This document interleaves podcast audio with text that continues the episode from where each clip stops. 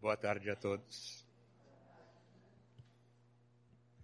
Que bom estar de novo nessa casa, depois de alguns anos né, que a pandemia nos afastou. Mas não pelo coração. Pelo coração nós sempre estamos ligados. Né? Porque, como disse o pequeno príncipe, né, és eternamente responsável por aquele que cativas. Lembram? Quando ele encontrou a raposa? Não? E por que a raposa disse para ele isso? Lembram? O Pequeno Príncipe, quem não o conhece? Aquele menino que vivia solitário num planeta distante. E um dia, quando ele estava varrendo o seu planeta, como ele fazia todos os dias, ele percebeu que algo havia brotado. Curioso, ele nunca havia visto aquela planta, ele começou a cuidá-la, regou-a com carinho, né? cuidou para que ela não fosse afetada. E ela foi crescendo, crescendo, e num dia de manhã, quando ele veio até ela, ele percebeu que uma flor havia brotado. Ele se encantou com aquela flor e disse: Oh, como és linda! E a flor, que era muito vaidosa, era uma rosa, tá? Ela se espreguiçou e disse: Lógico. Vaidosa ela, né?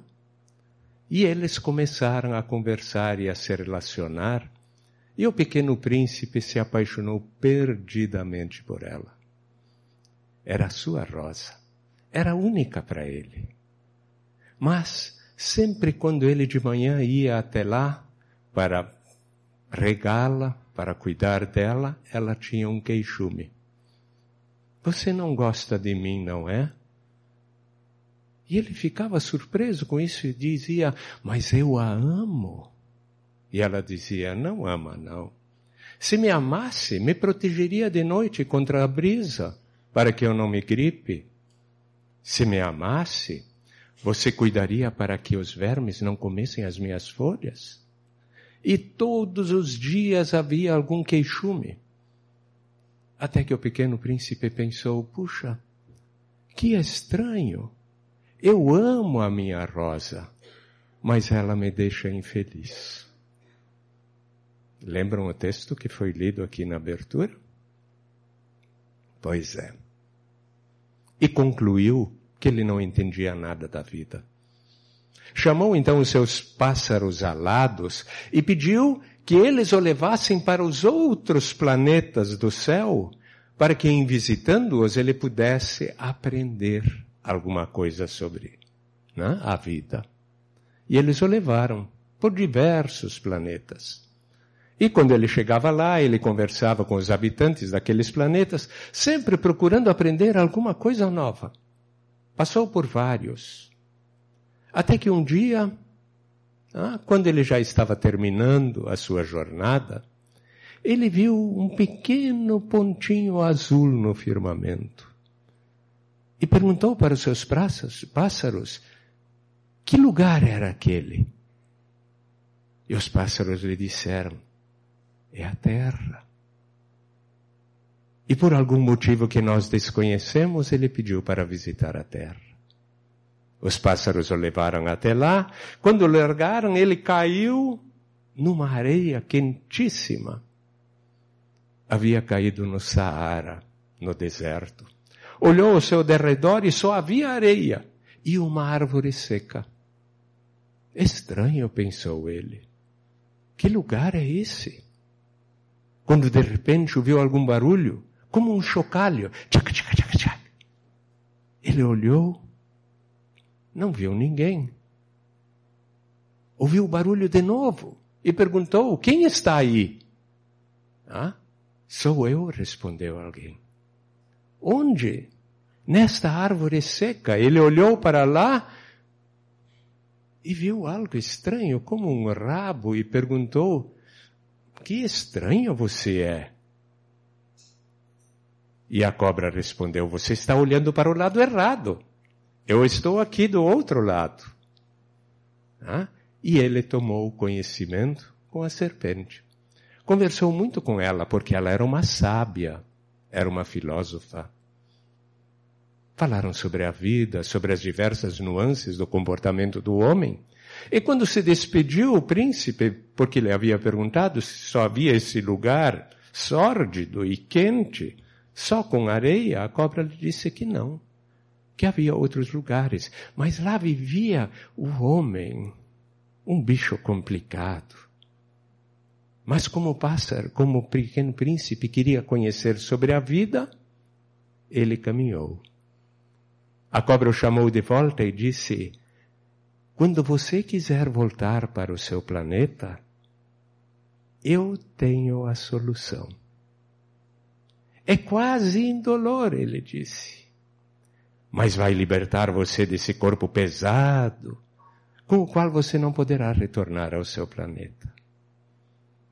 O pequeno príncipe registrou isso, seguiu a sua caminhada, caminhou muito, até que um determinado momento, ele adentrou numa floresta. Linda floresta, árvores altas, o chão folhado, se sentou embaixo de uma árvore e meditou. Quando de repente ouviu de novo um barulho estranho. Um farfalhar de folhas. Olhou e olhou, mas não viu ninguém e novamente perguntou: Quem está aí? Sou eu, respondeu a raposa, ah? Se escondendo atrás de uma árvore. E quando o pequeno príncipe fez menção de levantar para caminhar até ela, ela sumiu. Por que te escondes? Ele perguntou e a raposa disse: Ora, porque você é um homem. Mas o que tem isso? Homens caçam raposas. Mas eu não quero te caçar, disse ele. Eu quero a tua amizade. E aí a raposa disse uma coisa muito interessante. Ela disse então, todos os dias de manhã, no mesmo horário, você vem e senta embaixo dessa árvore. Mas não se mexa, porque se você se mexer, eu vou ficar com medo e vou fugir. E assim fizeram. E para a surpresa do pequeno príncipe, a cada dia a raposa se aproximava um pouco mais. Conversaram muito. E um dia eles se tocaram. E quando eles se tocaram, foi um momento mágico. Eles se abraçaram, eles riram, eles choraram, eles dançaram. Se tornaram grandes amigos. Mas um dia, quando o pequeno príncipe retornou, a raposa não estava lá embaixo esperando por ele. Estava sentada no alto de uma árvore. Por que você está aí? perguntou ele. Você está triste? E a raposa disse: Eu sei que você vai embora. Eu tenho que voltar para o meu planeta, disse o pequeno príncipe. Lá existe uma rosa que é única no universo, que eu amo profundamente. E aí a raposa lhe disse: nunca se esqueça de uma coisa. Você se torna eternamente responsável por aquilo que cativas. Nós estaremos eternamente ligados pelos laços do coração, porque nós nos aceitamos um ao outro, nós nos compreendemos, nós aceitamos as nossas diversidades e nós nos amamos e colocou um pequeno bilhete no bolsinho do colete do pequeno príncipe. Ele tentou ler o bilhete, mas a raposa disse: Não leia agora. Quando você já não estiver mais comigo e se lembrar de mim, você lerá esse bilhete. E o pequeno príncipe seguiu. Adentrou num grande jardim e ficou muito triste porque era um jardim de rosas e havia centenas, milhares de rosas iguais às rosas que viviam no planeta dele. Chorou muito e pensou: se a minha rosa souber que ela não é única no universo, que ela é igual a milhares e milhares de outras rosas, ela vai ficar muito triste. E caminhou em direção ao deserto porque era a hora de tomar contato com a cobra, que através de uma pequena picadinha, quase indolor, faria ele voltar para o seu planeta. Meditou muito, passou por um trigal maduro, e vocês sabem, né? Os trigais maduros, eles parecem tapetes de ouro que são balançados para lá e para cá pela brisa. E quando se deitou, vendo aquele dourado do ouro, ele se lembrou da raposa, que também tem um pelo dourado, como o trigo quando está maduro. E ao se lembrar da raposa, se lembrou do bilhete. Pegou o bilhete e o abriu, e lá estava escrito: O que é importante para o coração é invisível para os olhos.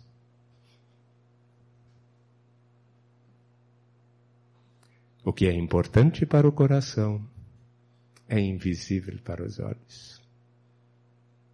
E aí ele compreendeu tudo.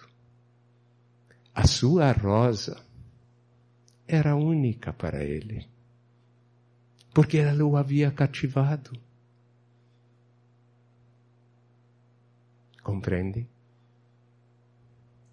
Assim somos nós. Pequenos príncipes, emanados de Deus pela sua bondade e por sua misericórdia, que peregrinam pela vida, ignorantes no seu início, mas pela vida de relação, agregando conhecimentos e preenchendo com as vivências, sejam elas de erros ou sejam elas de acertos, o seu arquivo. Porque nós, cada um de nós hoje, somos a resultante dos nossos arquivos. Nos nossos arquivos constam todas as nossas caminhadas através das várias vidas que já tivemos.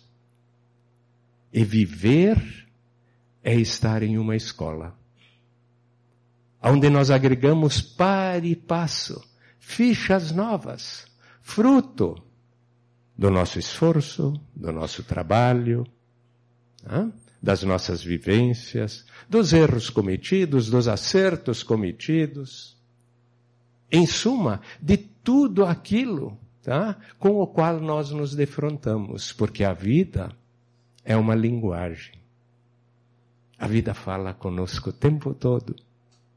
E mesmo que nós não façamos absolutamente nada, apenas o observar a natureza já nos enriquece. Porque sempre haverá uma ou outra nuance nova que despertará em nós uma sensibilidade que nós não tínhamos antes. Trabalhar no sentido de interagir com a vida, não simplesmente passando por ela essa é a razão de nós estarmos aqui. Viver em um corpo físico é estar na escola. Nunca nos esqueçamos disso. E quando nós estamos na escola, somos nós que definimos, pela ação da nossa vontade, da nossa perseverança, se nós queremos muito aprendizado ou pouco aprendizado. Os preguiçosos agregam poucas fichas. Os mais esforçados enriquecem seus arquivos. E nós não podemos ser mais do que aquilo que os nossos arquivos contêm. Percebem? Eu sou exatamente aquilo que eu construí em mim mesmo. Ele não pode me dar fichas. Eu não posso pegar fichas de outros arquivos para enriquecer o meu. As minhas fichas são fruto do meu trabalho, do meu esforço, da minha perseverança. E nada me é impossível. Nada. Tem alguém que impede alguém de fazer alguma coisa? Não. Ah, os céticos dirão, mas para uns é mais difícil, para outros é mais fácil. Depende. Tudo aquilo que eu almejo depende da bagagem que eu carrego. Se eu fui preguiçoso na minha caminhada, talvez aquilo que o meu irmão ao lado consegue com facilidade, para mim tem um preço muito caro. Mas isso acontece porque as minhas fichas não foram aprimoradas adequadamente pelas várias vidas e por esta vida que eu estou trilhando. Então me cabe maior esforço. Então talvez eu tenha que fazer duas vezes o esforço que o meu vizinho faz para alcançar aquilo. Mas todos nós carregamos coisas positivas e negativas. Ninguém é só ruim ou só bom. Todos nós, pela liberdade que tivemos ao longo do nosso caminhar, fizemos escolhas diferentes, porque viver é fazer escolhas. Nós estamos constantemente fazendo escolhas. E gradativamente, nós vamos percebendo o mundo tá? de uma maneira mais aprimorada. Eu sempre conto uma história que quando eu morava em Porto Alegre e trabalhava em Montenegro, eu tinha que viajar a Montenegro todos os dias. E me queixava que era muito monótona essa viagem. E a Marlise dizia para mim, mas Udo, observa a natureza. E eu dizia para ela, mas é tudo verde. Que tristeza. Não tem um verde igual ao outro. A natureza é a maior escola que Deus nos dá. Mas o meu arquivo era muito pobre. Então eu tive que aprimorá-lo. Porque todos os dias eu tinha que ir a Montenegro pela mesma estrada. E não me cabia outra coisa senão ter olhos para ver, como disse Jesus. Olhos para ver. E perceber as nuances. E a cada nova viagem, algo de novo me deslumbrava. Porque é infinita a variedade de tudo que a natureza nos oferece. Mas eu tenho que ter fichas. Senão tudo é verde. Percebem?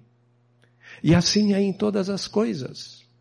Quando nós entramos numa vida de relação, nós também temos que aprender porque nós somos espíritos imortais, nós não morremos nunca. E os nossos arquivos são espirituais, não são físicos.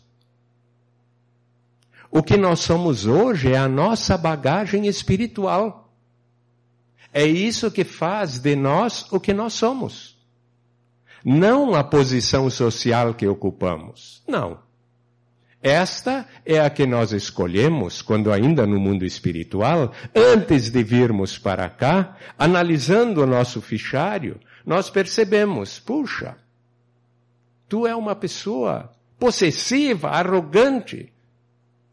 Tu não tem paciência para nada. Eu quero nascer de novo para aprender a paciência. Então eu escolho o lugar, o meio, a situação e as fichas que eu vou poder acessar nesta encarnação para desenvolver a paciência. E talvez, sendo um intelectual, um cientista em vidas anteriores, agora eu venho com uma criatura com uma deficiência no intelecto e não consigo aprender as coisas. Percebem? Porque eu vim para a escola para aprender a humildade e a paciência. Então eu não podia ser um intelectual. Eu tinha que ser uma pessoa coordenada e conduzida por outras pessoas para conter a minha vaidade e o meu orgulho e para aprender o que me era necessário.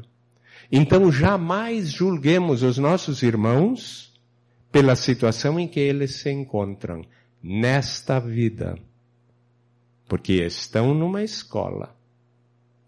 Agora, se nós observarmos, nós veremos que tem aquela criatura analfabeta, extremamente simples, talvez morando num lugar muito humilde, que é a maior benfeitora no nosso centro espírita.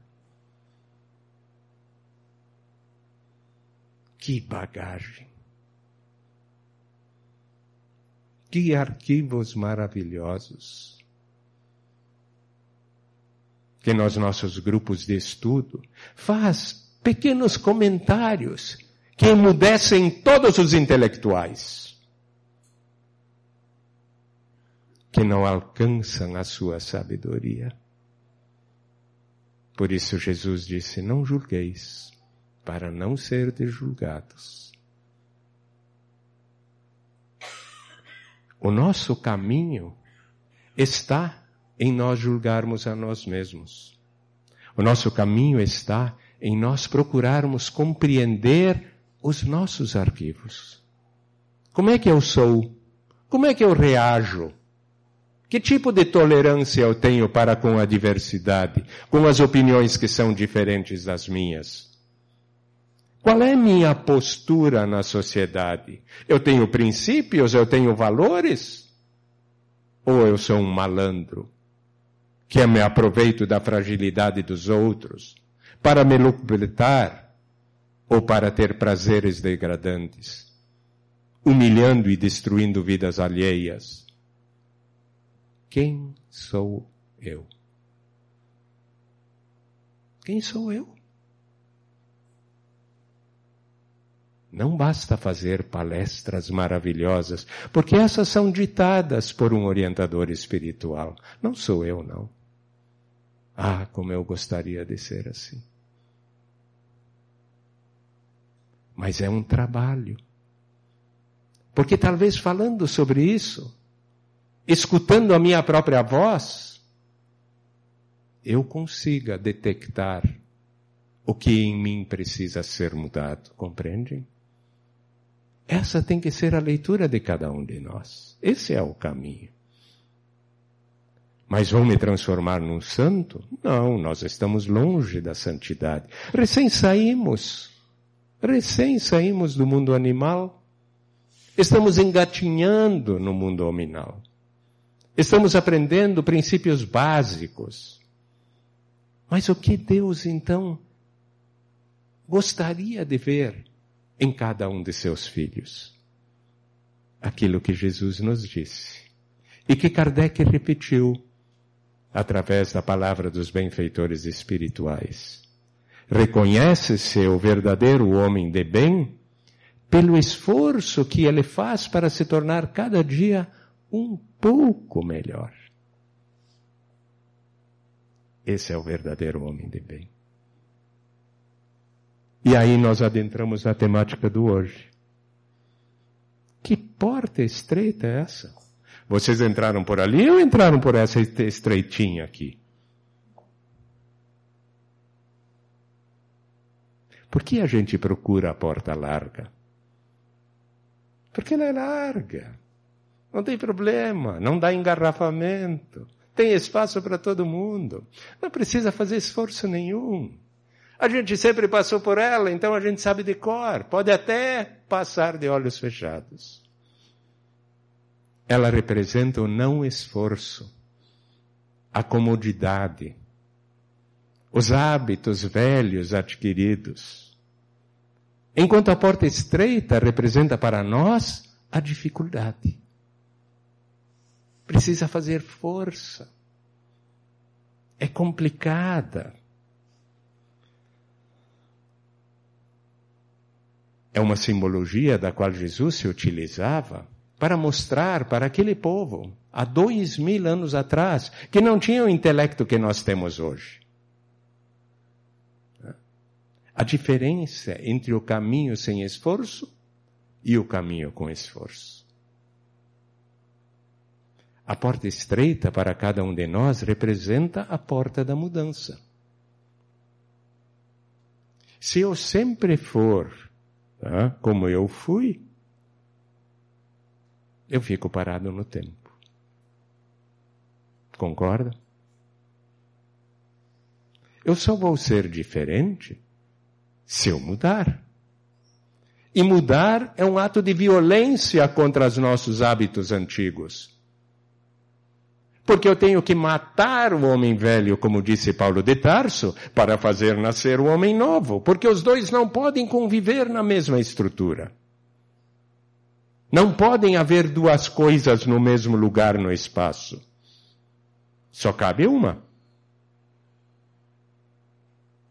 Então eu tenho que parar de tentar ser como os outros.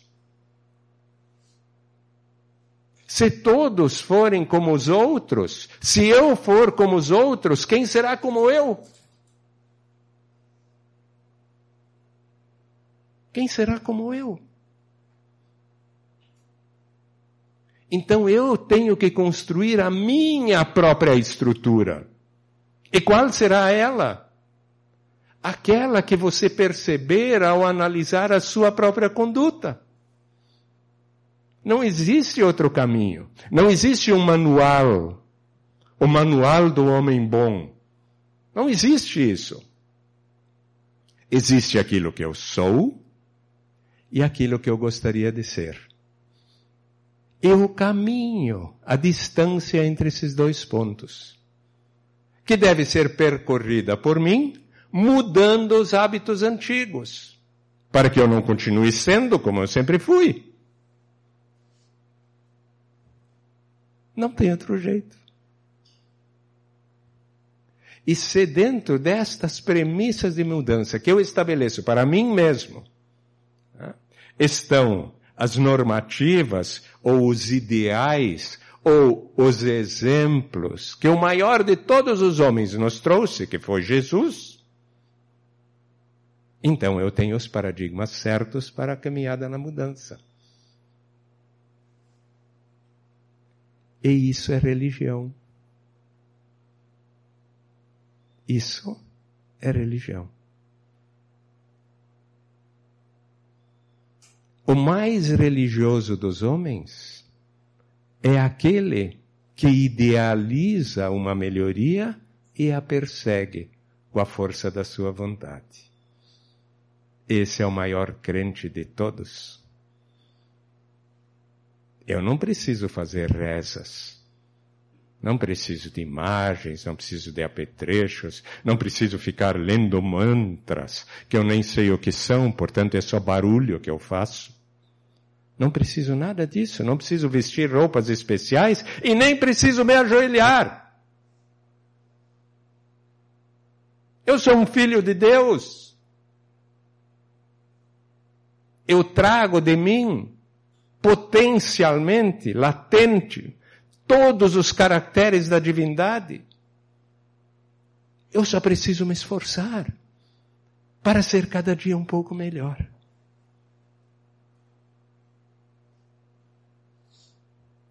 Esta é a verdadeira religião.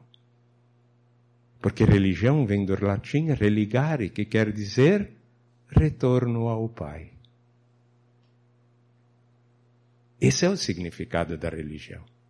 Mas nós, os homens, tivemos interesses obscuros. E puxamos a religiosidade como um instrumento de poder e de submissão sobre os nossos semelhantes esquecendo-nos que o maior de todos os mandamentos nos dizia amar ao próximo como a si mesmo. Então não faça com teu próximo aquilo que tu não gostarias que ele fizesse contigo.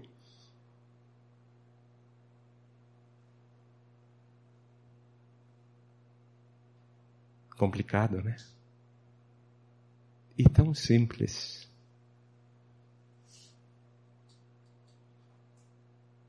É isso que a doutrina dos Espíritos nos trouxe. Como disse Jesus na época, quando ele, na última ceia com seus discípulos, lhes lavou os pés para mostrar que o maior de todos os homens perante Deus é aquele que se faz o menor. Pedro, Tiago, os dois irmãos, não queriam que Jesus lhes lavasse os pés. Como é que tu, mestre, vais lavar os meus pés? perguntaram eles. E Jesus lhes respondeu: Para vos mostrar que é o último dos homens, o filho do Pai. E aí Jesus disse, quando falou que esse seria o último encontro que ele teria com eles, e eles choraram desesperadamente porque não compreendiam o que iria acontecer. Ele disse: Não vos preocupeis. Quando eu retornar à casa de meu pai, eu lhe pedirei que envie o Consolador.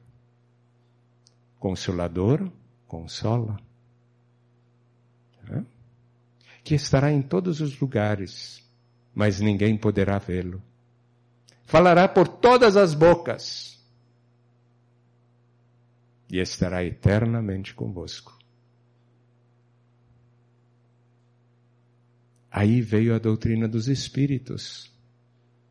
Depois da renascença, no iluminismo, quando a sociedade saiu da idade medieval e adentrou esta nova era da qual nós hoje vivemos. Ali nasceu um cientista que estudou com Pestalozzi, foi seu braço direito. Léon Denis Rifail, francês, que ao perceber as manifestações espirituais que estavam ocorrendo em todos os lugares no mundo por volta de 1800, 1850, entrou em contato com os espíritos benfeitores, perguntando para essa fenomenologia: quem são vocês? Ao que estas vozes lhe responderam: Nós somos vocês amanhã. Isto é, depois da morte do corpo físico. E nos trouxe a doutrina dos espíritos. O consolador prometido por Jesus, que falam por todas as bocas através da mediunidade mas que ninguém pode ver, porque são invisíveis para os nossos olhos humanos. Para restabelecer a verdade, disse Jesus. Só se restabelece o que foi deturpado. Compreende? Os seus ensinamentos ecoam hoje com a clareza com a luminosidade e com a amorosidade, ensinando a todas as criaturas que Deus é amor, Deus é misericórdia. E que nós não precisamos temer Deus, porque não se teme um Pai que é amor. Nós precisamos amar a Deus. E o que representa amar a Deus? É compreender que aquela rosa pela qual nós nos apaixonamos, dentre milhares e milhares de outras rosas, é única para nós, porque ela nos cativou.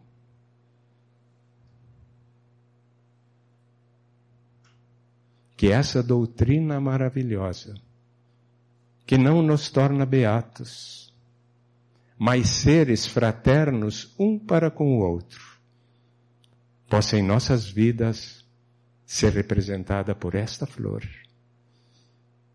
que eu quero deixar junto ao coração de cada um de vocês, com todo o meu amor, com todo o meu carinho. Um beijo no coração de cada um e até um dia qualquer, quando os pássaros alados virão e nos levarão pelo mundo.